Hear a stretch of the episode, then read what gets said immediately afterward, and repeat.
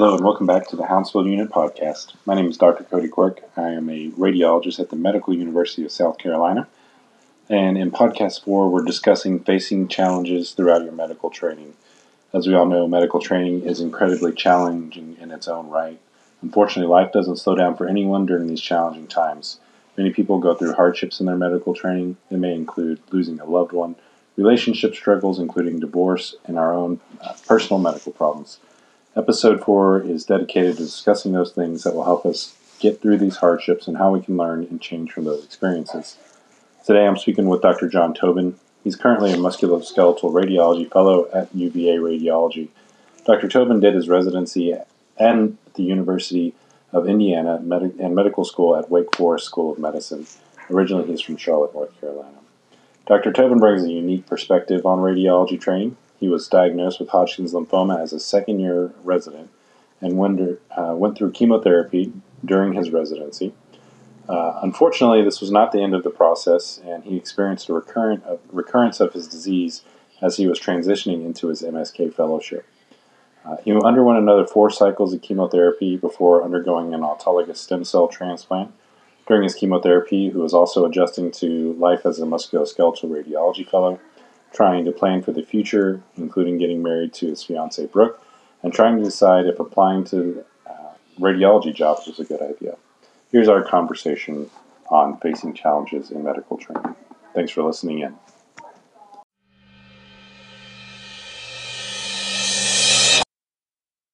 Uh, you completed your stem cell transplant um, recently now you're getting back to working. Um, I guess you're not working from home at the well, you are at the current moment. But had you gone back to work before all the coronavirus stuff had gotten started?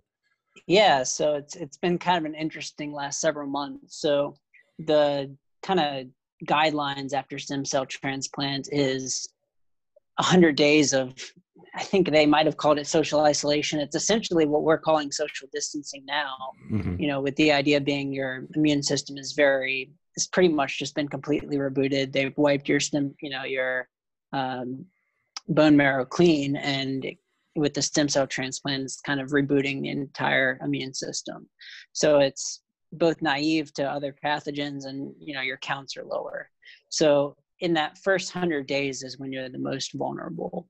Uh, so during that time, you know, you're allowed to see family members. You're allowed, obviously, to see people you live with, but they advise to kind of avoid public places and that would include work. You know some people i guess if they work from home could have immediately sure. gone back to work you know. There's the fatigue Although, aspect yeah too. i was about to say you may not have the energy to full to fully function even if you are working from home. Yeah.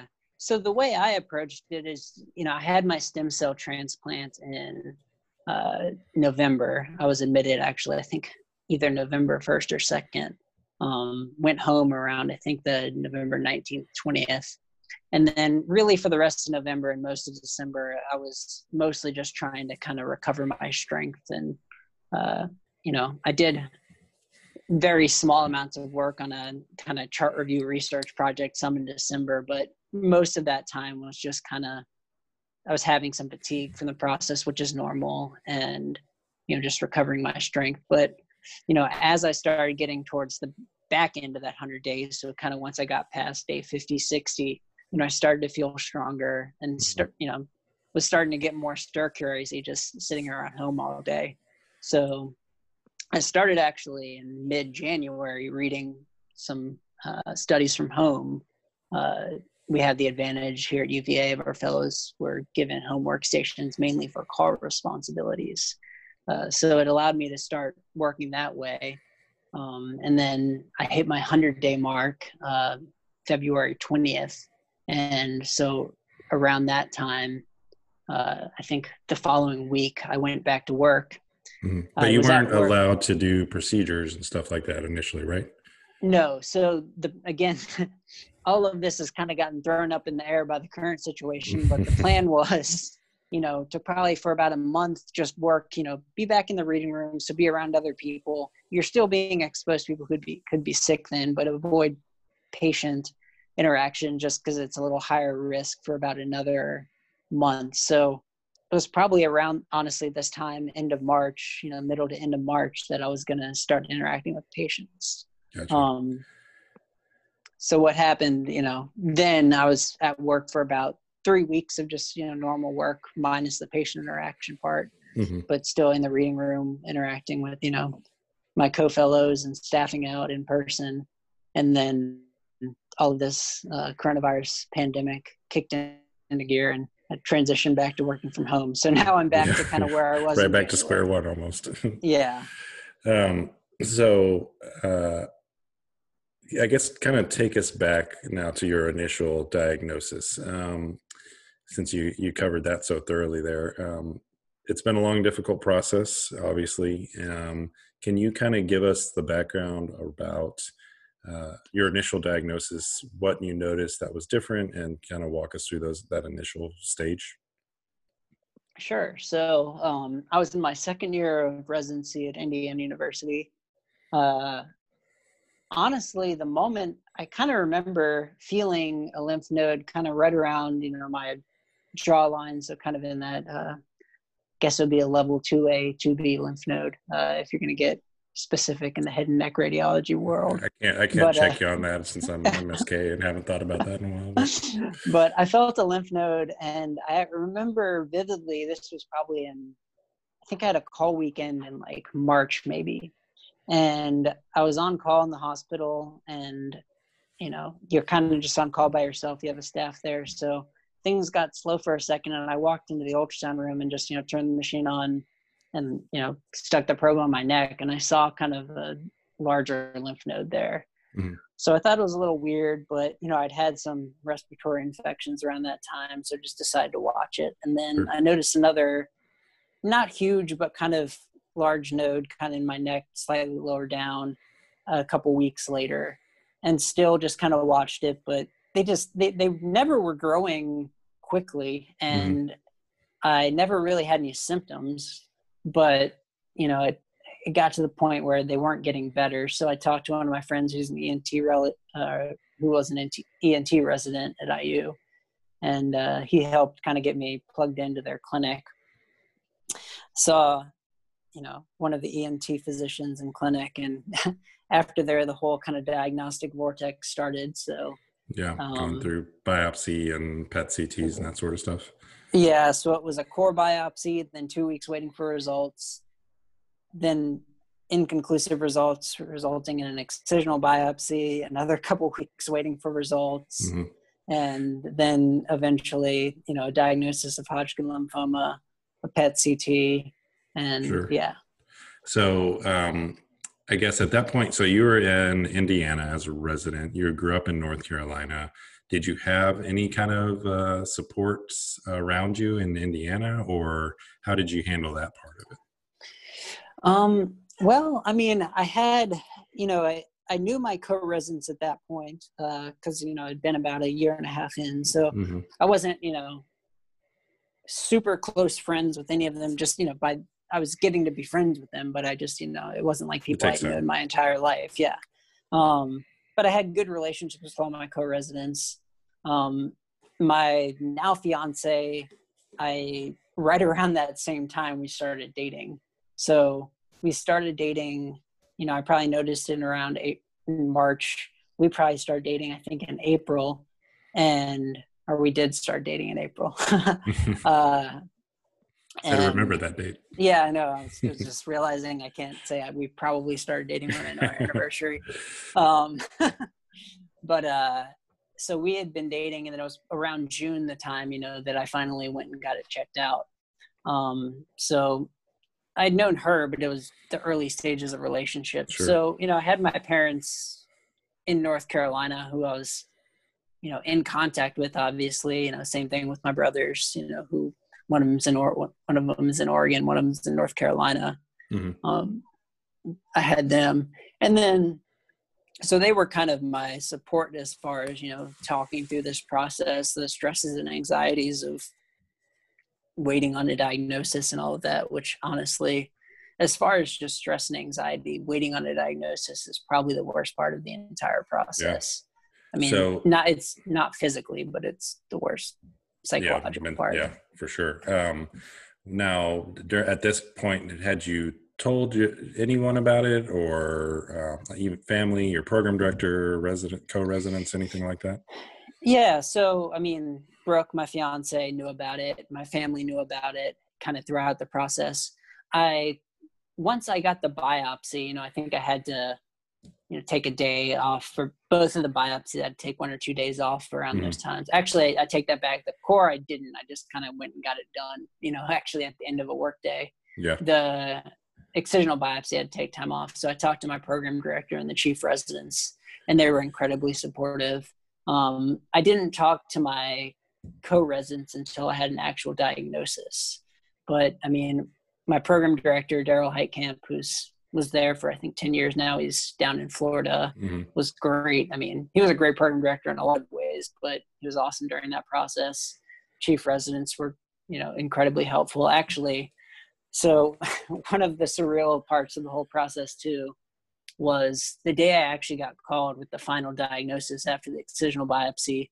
You know that again, that whole pro- diagnosis process had probably taken about a month. So I had just started a night float rotation and I got called like the morning after. I think I woke up to the phone call from like, you know, sleep in the afternoon. I got the call, talked to, you know, once I kind of processed it, you know, I talked to several people, including my family, you know, fiance, all of that, or girlfriend then, now fiance. Mm-hmm. Um, and, you know, after that, I talked to my program director and the chief residents. And I think the pet was a day or two later, and one of the chief residents came in and kind of took over my shift, you know, that night before so that I wasn't having to work a night shift and then get a PET scan. Yeah.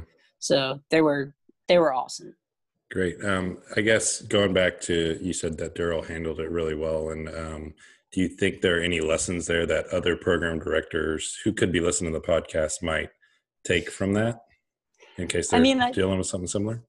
Yeah, I mean, I think honestly, I would expect you know Darel's great. Uh, I would expect most program directors, you know, would probably be reasonable about this. You know, one advantage we had at IU is it was a big residency, so there was I think 15 residents per class, and you know it was relatively easy to get things covered. Mm-hmm. Um, but you know he was great about what can we do for you, and I think they helped. I think if I'm not mistaken, I think Darel helped kind of plug me into the oncologist I ended up seeing you know, and get me got me seen a little bit earlier than maybe usual. Mm-hmm. Um, so I mean, it was great there. Uh, but yeah, I think I mean I think just being understanding. The thing is, most doctors, you know, we have stresses in our lives, but most of us go into medicine, you know, to help people, and I think you know most people in this situation, you know, in a extends down to co-residents too are willing to help. Yeah. I think i think that's true. And um, i think most people would go out of their way to try and help out. But um, if there there are any specific things that you think people especially people like program directors who are are really in a position to try and help you through something like this maybe not maybe they're not the support situation of a family, but they can at least um, make certain things easier for you to to just take that little extra bit of stress out of it. You know, it yeah, doesn't I guess have to be a cancer diagnosis; it could be something else you're facing in your life. I guess the one thing that kind of did help take stress out was being assured quickly, like I'd be taken off the call schedule and it would be covered, and not necessarily from the sense like, oh, I really, you know, don't want to work call but you know those are anxieties. To be honest that was one of as far as work related both in the initial diagnosis and the subsequent part you know everyone or most people who end up in medicine are pretty high achievers. We're used to working. Mm-hmm. so we don't want to let people down. We don't want to feel lazy. Right. and it's kind of a tough position to be in honestly when you say i can't do this or i can't work or someone has to cover my call. You know you never really want to be that person in right. general. Um, so even when you have a real reason, like I did, it's stressful. So I'd say that's probably one thing program directors is recognize the fact that if someone's dealing with something like this, they probably feel guilty, even though they shouldn't. They feel mm-hmm. guilty about the fact that they're gonna not you know miss time on rotation or not be able to cover call responsibilities that they were assigned. Right. So I think kind of nipping that in the bud early so that they're not as stressed about that probably helps. I think Darel did a good job of that. Him yeah. and the chief residents did a good job of saying, don't worry about call. Don't worry about these things. Take care of yourself. Yeah, we'll um, take care of getting someone else scheduled for your spot. Take take all that stuff off of your plate so that um, so that you can mitigate that as much as possible. Yeah, and then I guess depending on the circumstances too, uh, this honestly came up, up more during my recurrent diagnosis, mm-hmm. which we'll get to. But yeah, um, covering you know, kind of plugging you in or giving you an idea of who to talk to uh, uh, with regards to health insurance questions or you know disability or benefits. You know, a lot of us, especially when you're young and relatively healthy, and maybe especially if you don't have a family yet, you haven't really had to deal with a lot of those things like mm-hmm. health insurance companies or uh, you know applying you know applying for disability or anything like that and just kind of i think a program director one thing they can do to be helpful too is just kind of whether it's the residency coordinator or the program director themselves kind of plugging you into the right people so that if you have to take leave or anything like that you kind of know who to talk to yeah yeah, they should have those resources at hand so that they can at least make you not have to search them out yourself um, so i guess what obviously it was very stressful just having to deal with your diagnosis um, but so you went through chemotherapy and you tried to work at the same time, how did you um, cope with the stresses of fighting uh, fighting your disease and also cope with just regular everyday stress of being a resident? Yeah, I, uh, I guess kind of two things with that. Um, I was on rotations. I just fortunately happened to be on rotations that weren't super procedure intensive or, you know, long or different hours. So mm-hmm they fortunately didn't have to mess with the schedule too much. I think I was in an abdominal imaging rotation, then a mammo rotation. So, you know, everyone again was understanding about the time I had to miss. Uh, during my chemo uh, in that fall, I went through four cycles and I'd get it on a Monday, then usually have the Monday and Tuesday, and usually that wins. I think at least half the time that Wednesday I had off. So had a few days off. Then I'd kind of come back to work on a, um, you know, working, you know, and I might go home, you know, a couple hours early, but I came back to working like that Thursday, Friday. Mm-hmm. And then by the next week, I usually felt good enough.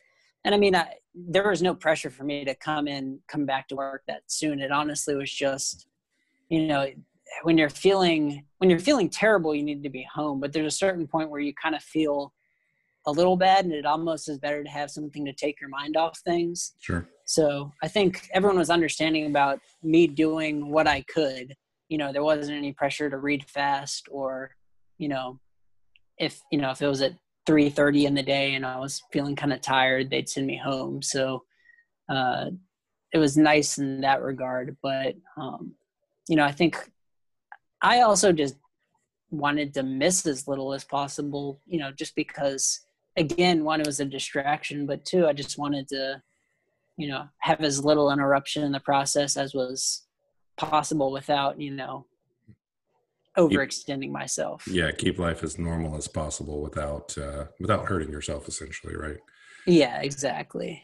Um, so you went through chemotherapy, had a good uh, response, um, and then were able to finish out residency without any kind of uh, extension or anything like that. Everything else was pretty uneventful. Is that right?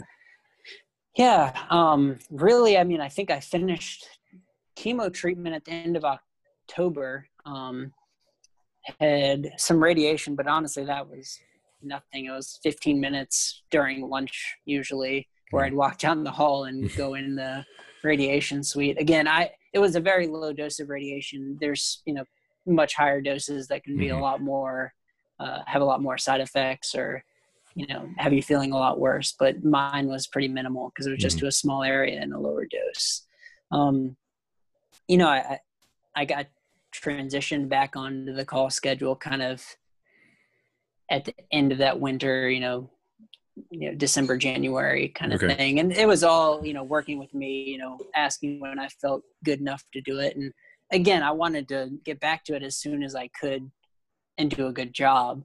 Mhm. Um, but everyone was super understanding about you know, do you feel good enough to do this? You know, there was no external pressure for me to rush back.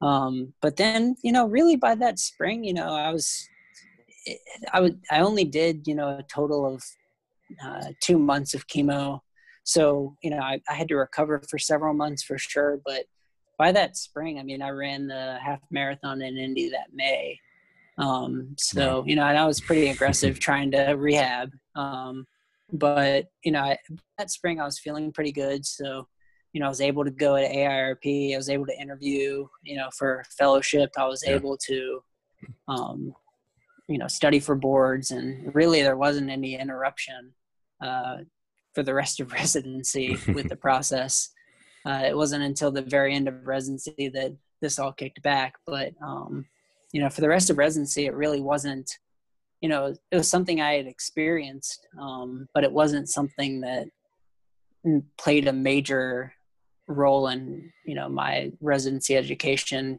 outside of that you know two to three month window where I was actively being treated. Yeah.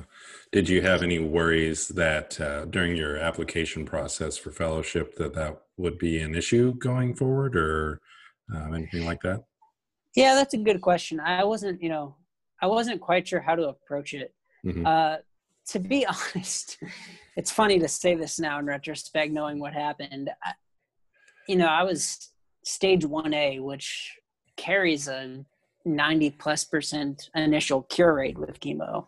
So I was in the unfortunate percentage. But when I looked at it that way, you know, during fellowship applications, I felt pretty confident that I had been, you know, definitively treated. Mhm. Um, and so it wasn't like a major concern at that point that it was like, oh no, we can't take this person, something might happen. Um, you know, I, I, wasn't sure how to address it. You know, I kind of went back and forth on that initially Mhm. when I was applying. Do I, you know, kind of not talk about it? Do I, you know, kind of halfway talk about it, or do I actually talk about that? And I decided just to be forthright and kind of talk about my experience. You know, it wasn't my entire, um, you know, uh, entire essay or whatever Mhm. about that, but I did acknowledge, you know, the role that played. Yeah. Um, so, I mean, and I, you know, I was straightforward during interviews. I mean, no one, I, it, I kind of brought it up because I know there's rules about bringing those things up and talked about it briefly. Um, I, I'm- I don't think it would be inappropriate not to, you know, choo- to choose not to talk about that either. Uh, I don't think there's a necessarily right or wrong way to approach it. I just yeah. kind of i think in part because i felt like i felt like i had been cured um i was comfortable talking about it i guess Yeah. You felt like it was in the past. It was an experience that you could share, and um, yeah So I actually remember whenever we had interviewed you for fellowship and then having the conversation afterwards about that and be like, yeah, he was really open about it and we appreciated that. Um, obviously the like, well, you know, it's, um, I think you probably even told us during the interview that there was, you know, 90 plus percent cure rate. And so it definitely came up though, like, well, if this recurs, you know, we have to be prepared um, and be willing to support him. Um, but obviously, we still uh, chose you for the fellowship uh, over a lot of other applicants just um, because of who you are. And uh, I think that uh, was definitely the, the right decision. No, well, i appreciate it i'm definitely glad to be here uh, i wish i wish that second part hadn't come up but uh, Yeah.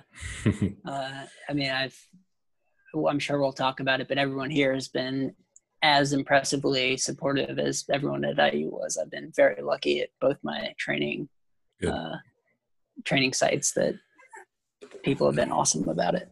Yeah, so um, I kind of know this story already, but um, can you take the listeners through the um, the second round essentially here, um, kind of leading up to your recurrence? Sure. So, uh, you know, spring of fourth year, you know, I was doing more electives, you know, going to conferences, pretty busy. Um, not necessarily, you know, from and pretty much I think there was a stretch for several months where I was taking call or going to a conference or going out of town on like my own vacation or something like that. Uh, you know, during the spring where it was very busy. So I was feeling a little tired during the spring. Right. John, John, we all um, know you were post core fourth year, so you weren't actually doing anything, right? I didn't say I was doing a lot of radiology. I said I was doing a lot of things. Gotcha. Um, no, but I mean, we do end up taking more call as the second half of our fourth year, you know, to kind of give the third years a little less call responsibility. They're studying for core. But rotation wise, yeah, it wasn't the most intense at that point. I actually had done a good bit of night float in the um, kind of winter time. So, kind of coming off that stretch of night float and just flipping my days, having a little bit of call, and then, you know, both recreational travel and travel for conferences was kind of busy. So I was feeling tired, but I wasn't sure, you know, if I just had a lot on my plate in a lot of different ways, you know, and I didn't have, I wasn't having like night sweats or fevers or anything.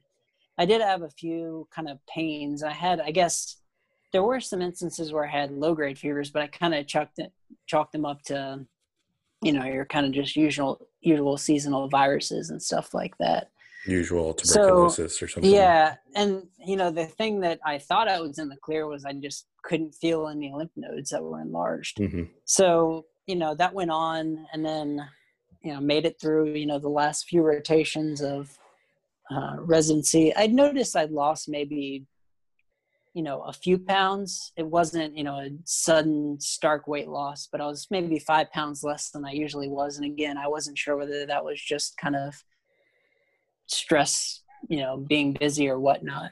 Yeah so but uh, we got to be clear here five pounds on you is a lot different than five pounds on me. So yeah, these people these people listening can't see you. You're not uh you're already a pretty thin uh, healthy guy so um, yeah it was you know being down to like 145 148 from usually around like 155 ish so mm-hmm. um but yeah so anyways, uh, probably I think I finished my last rotation. My last rotation was the second shift neuro, and I, you know, we kind of made our schedules there because it's a call type rotation where you're splitting it with uh, a couple other residents. And I had, you know, because I was moving to Virginia, I, you know, left the last several days of it open mm-hmm. to kind of give me time to move. So I think I'd finished my last rotation, and then like pretty much like the next day after I did my last, you know, evening shift, um, me and my fiance went to a family reunion and one of her fam uh, from her extended family. And, you know, we're there for a day. And on the way drive back, I started getting some kind of just pain in the center of my chest, which was, you know, I wasn't sure whether I was having anxiety or reflux, but it just kept getting worse throughout the day, and it eventually landed me in the ER that night. Um, you know, I just, I just wanted to make sure I didn't have yeah. something really strange. So, you know, going in the ER, they did a CT for you know PE.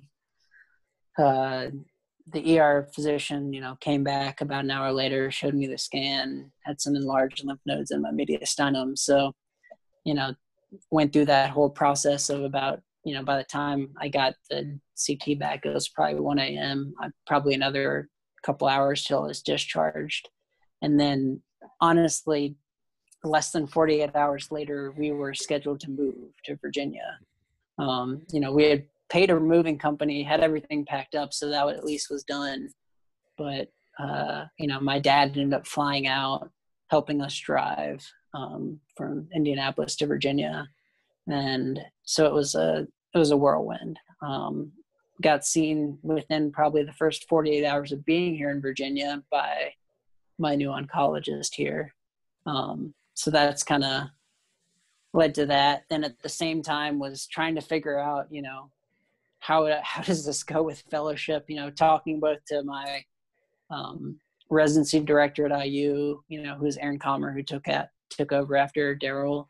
Mm-hmm. Um, talking with my oncologist in Indiana, talking with uh, my new oncologist here, you know, talking with uh, Nick Nacey, our uh, MSK fellowship director here at Virginia, and just kind of figuring out you know, it's in like that very very small time in between fellowship and residency. So making sure you know my benefits had started and I was mm-hmm. covered and all of that, making sure I could, you know, be treated in Virginia. Was it safe for me to drive? So it was a crazy, crazy, you know, yeah, several in, days. And all of this, that's one of the things that you tend to forget about is that you um, got to make sure you have insurance and all these other little things on top of it that are kind of painful just in normal life. But when you throw in the urgency of your situation, just I can only imagine makes it exponentially worse.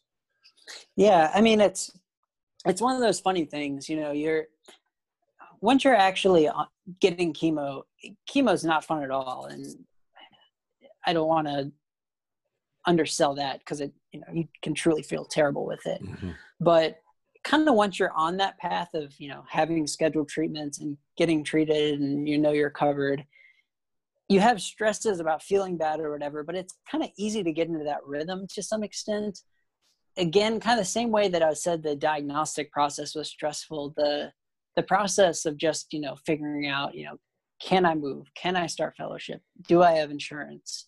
was probably more emotionally stressful than, you know, the first few rounds of chemo. I mean, the the only other time, you know, this past fall that I felt as, you know, maybe nervous uh, or anxious was probably going into stem cell transplant just because I knew which how big of an endeavor that was uh, mm. and how intense the treatment was. Yeah. But honestly, you know, once I got to Virginia and everything was figured out and it was kind of you know obviously there was interruptions to the normal start of fellowship but still being able to kind of go in when i could and you know uh, knowing I was heading, you know, knowing I was covered, knowing I, you know, this was what the treatment plan was going to be, it actually wasn't as stressful then. I was kind of able to relax, but uh, to to an extent I could. But uh, that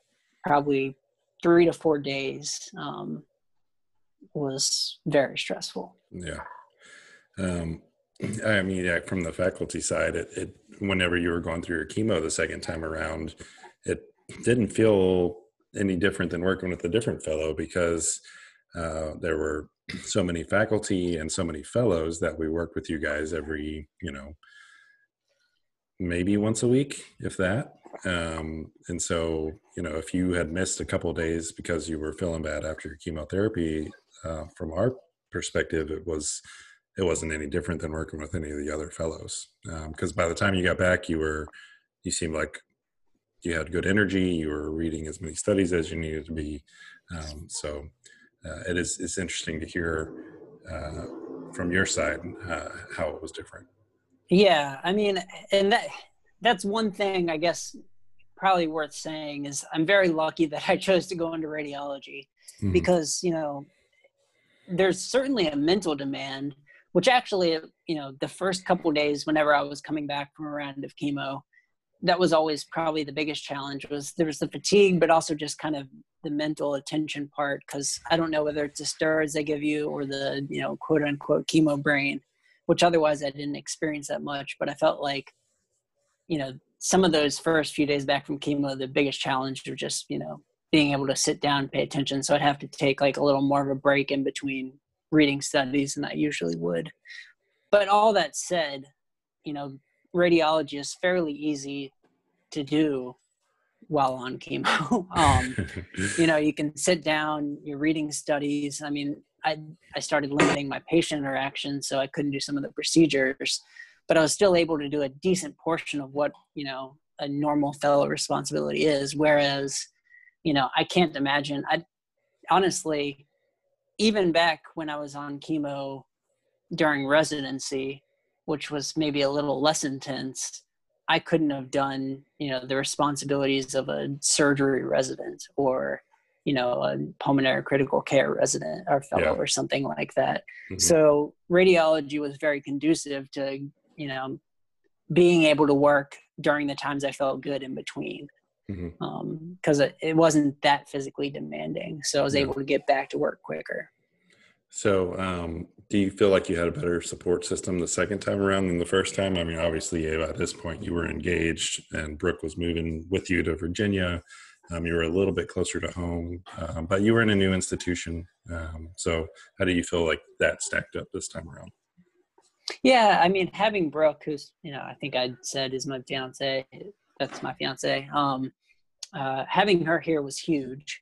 Um, just to have another person, you know, my parents have been awesome throughout this entire process, but parents a little different, and you know, uh, having someone who you're living with to help you out, mm-hmm. and just honestly to be there as kind of an emotional support person was awesome.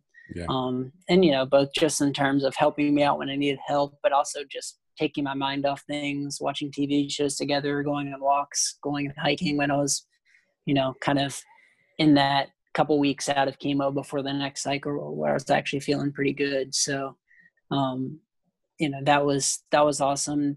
The, you know, I'd say I couldn't really say my residency or fellowship has been either one of them was more supportive because they were both about as supportive as I could possibly imagine. Mm-hmm. Um, you know, my fe- my co-fellows, I knew I didn't know as well as I knew my co-residents at that time, uh, just because you know they were people I was starting with, and because of the timing of this, as opposed to people I had worked you know a year and a half with. But mm-hmm. that said, all of them have been incredibly supportive and awesome throughout this process. You know, they kind of took up the mantle of covering all of my call and all those you know responsibilities during the process. So that yeah. was uh, very helpful.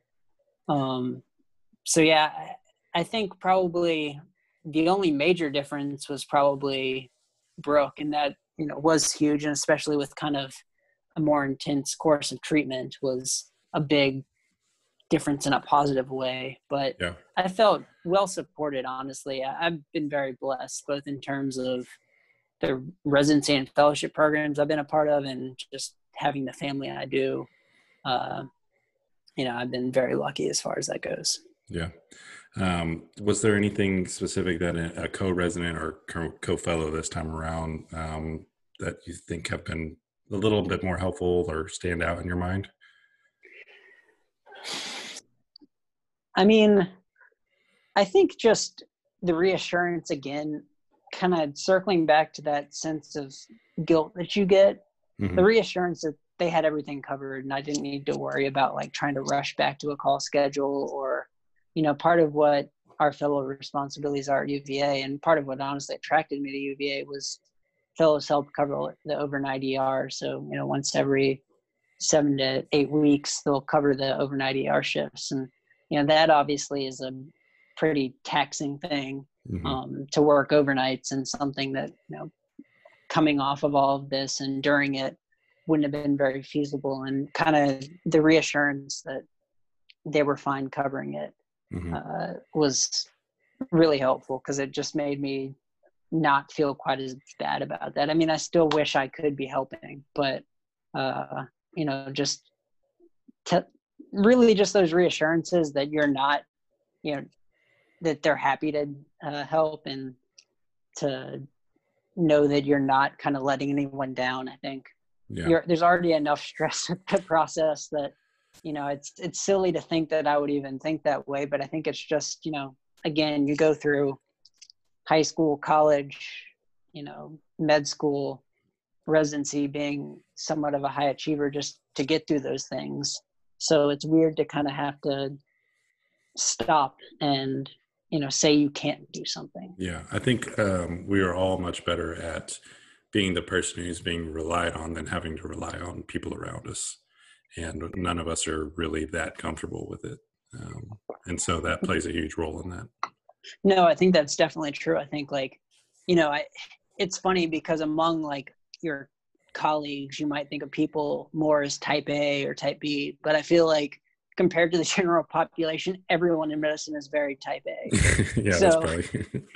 so like even the people who seem more relaxed are probably way more type A than a lot of people just kind of in the general population. So I think all of us are, like you said, programmed that way and would rather, you know, have someone rely on them than have to rely on someone else. Not mm-hmm. not necessarily because of trust, just because you you know you're used to working hard and you know carrying that load. So you don't want to you know be a burden to anyone else yeah um, do you feel that um, planning for your next step so right now obviously you're starting to at least think about jobs and we've talked about this before but for the listeners um, do you feel like kind of trying to plan out these next steps. Obviously you've got a wedding coming up. Um, you need to find a job. Those things do you think that helps with uh, getting your mind off of things or is that more of a um, you know just another burden to think about while you're trying to get through all of this? Uh, you know i'm someone who likes to plan so it initially it was a stress. I mean i think um, as i've gotten it taken care of then it's honestly been more reassuring in some mm-hmm. ways but uh, you know, our wedding we pushed back a couple months, which ended up not being that difficult of a process. We were planning to get married this coming summer and pushed it back to the fall. And the venue was understanding, and we had. It's not like we had to push back a wedding that was two months away. We had mm enough time that that wasn't too hard to reschedule. Um, the future, as far as jobs and fellowship, was definitely a source of stress. And one thing I'd encourage people to do uh, if they're ever in this situation is just kind of don't hesitate to talk with your you know whether it be your fellowship director whoever division head uh, about you know these kind of things. Because that was something that gave me anxiety to even kind of have to bring those things up. Um, and i fortunately did early you know in january and we kind of figured out got the the plan is to just extend fellowship several months, you know, which gives me more time to be seen here, um, more time to, you know, get me additional kind of treatments I might need just as far as uh, potential, you know, kind of consolidation therapy. That's still kind of up in the air with all of the COVID situation and is on yeah. pause right now, but there's a chance I might get a little more treatment um, in the future and it also gives me a little more time to recover before you know having to rush into a job. So yeah.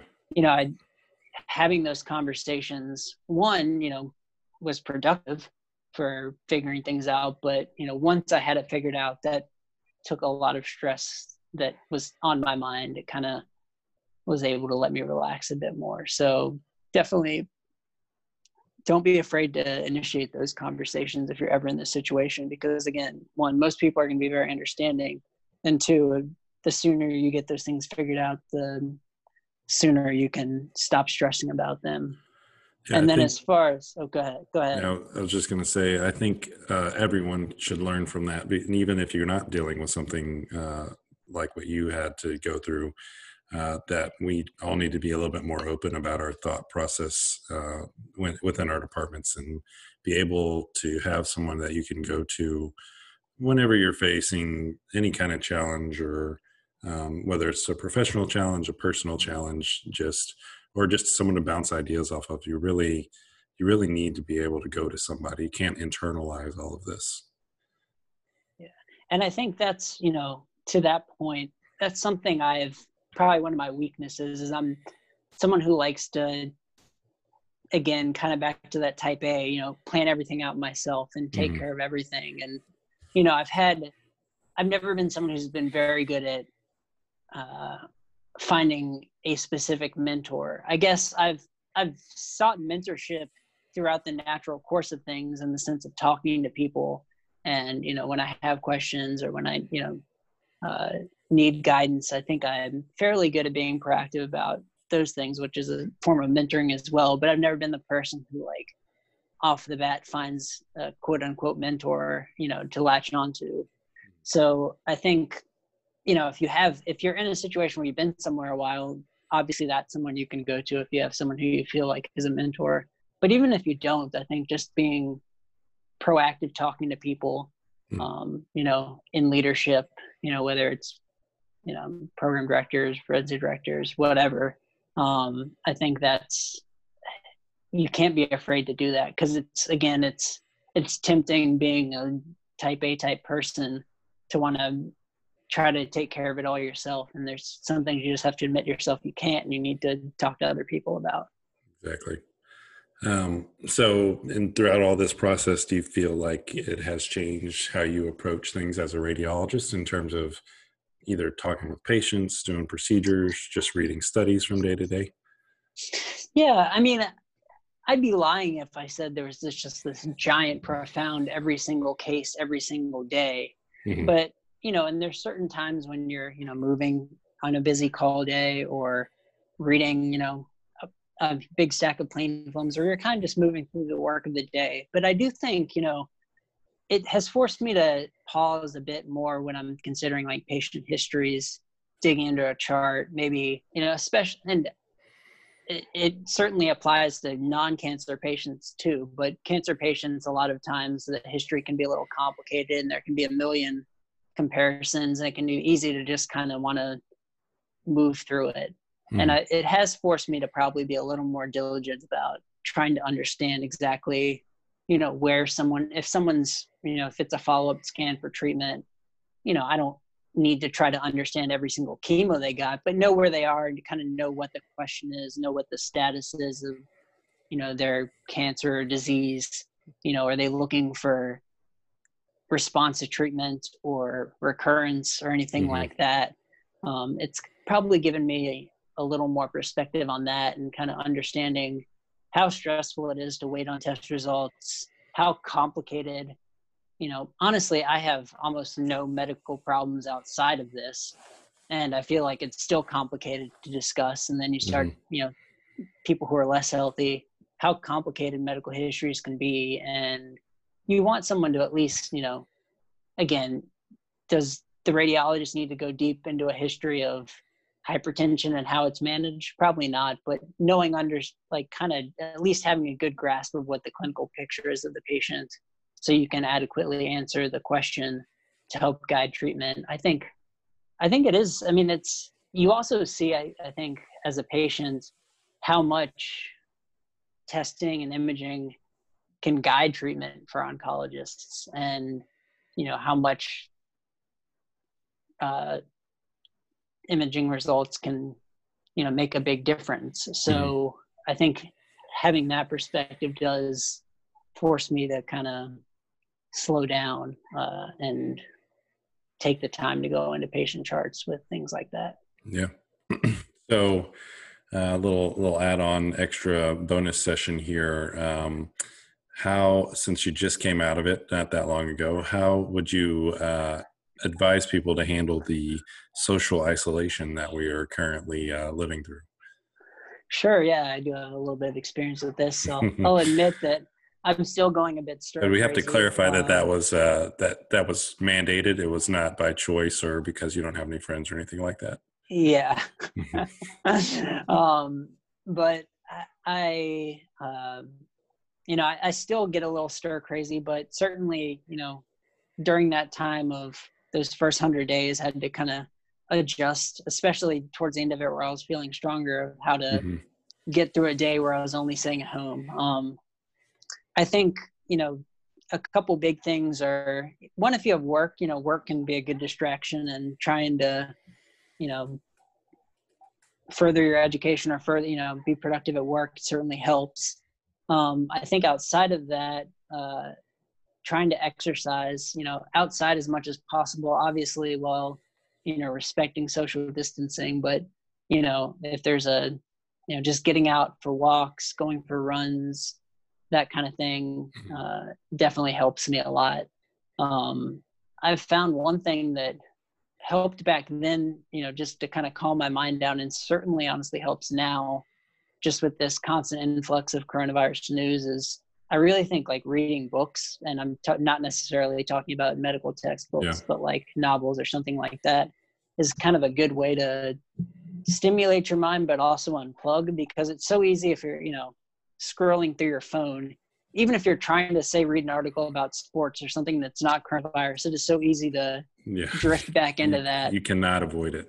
yeah, and I mean, I think we should all be aware of the situation and know what we need to do as far as guidelines. But there's a certain point where I think you just stress yourself out more if all if that's all you're reading. True. And I, have I've been victim to that, you know, certain days in the past couple of weeks where I just feel like I'm overwhelmed with all of that. Mm-hmm. So I think sometimes reading a book, put your phone down, read a book.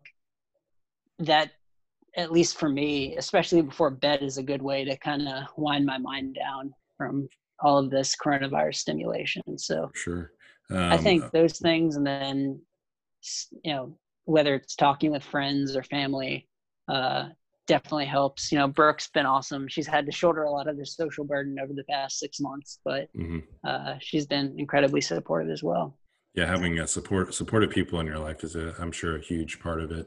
Um, one of the other uh, attendings here at MUSC tells the residents that they should do two hours of reading every night. One hour should be radiology, and another one should be just whatever you want to read.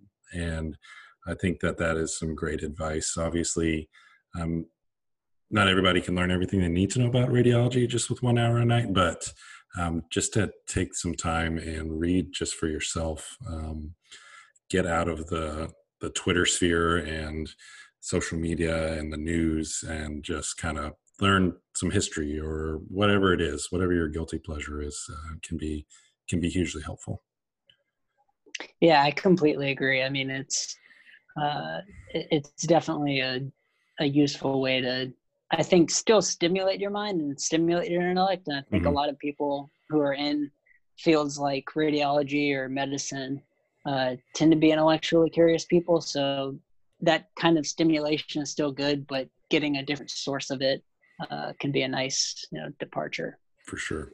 Well, do you have any uh, any closing thoughts here before we wrap this up? No, I mean I appreciate you giving me kind of a platform to talk about these things. Yeah. It's uh, it's still surreal in some ways because you know I've been again a, a healthy person throughout most of my life. I still think of myself as a healthy person. You know, I'm building back up, starting to run more and more. Um, you know, that exercise is also an outlet, but just you know, getting into that. But it kind of shows, you know, obviously right now everyone's mind is on coronavirus, but you can be a healthy person. These things can still come up, and you know, whether it doesn't have to be cancer, it can be other medical issues too. These things, you know, life happens to everyone. Yep. Mm-hmm. um, and whether it's something as drastic as cancer or something that might be not as drastic but still very impactful mm-hmm. you know they can make a difference and i think the good thing is we're now in a era where people are i think more understanding that you know of the concept of work life balance and that doesn't necessarily mean just you know taking more time for vacation but balancing you know whether it be childcare or medical issues mm-hmm. things like that and I, I think trainees there's a we're kind of programmed to not want to rock the boat and not want to disappoint anyone. Um, and I think that's a, a good mentality overall, but you can't be afraid to, you know, take care of yourself. And you have to, I think you should feel confident knowing that, especially in radiology, which I feel like is a very non malignant field, but really in any medical discipline, you should feel confident talking to, you know, people in your program and your co-residents and fellows and know that they will be there for you. And honestly, if they aren't, then you probably need to look into transferring programs. yeah, hopefully, hopefully that uh, that's the case wherever wherever you end up. But um, I think I agree with you. The times have changed, and people are more focused on the appropriate work-life balance, not just the you know work hard, play hard, or um, focusing on yourself and your family and the things that are important outside of work is a is a huge part of everybody's life. Okay. Right. I, I, okay. We good? Yeah. Um, let me.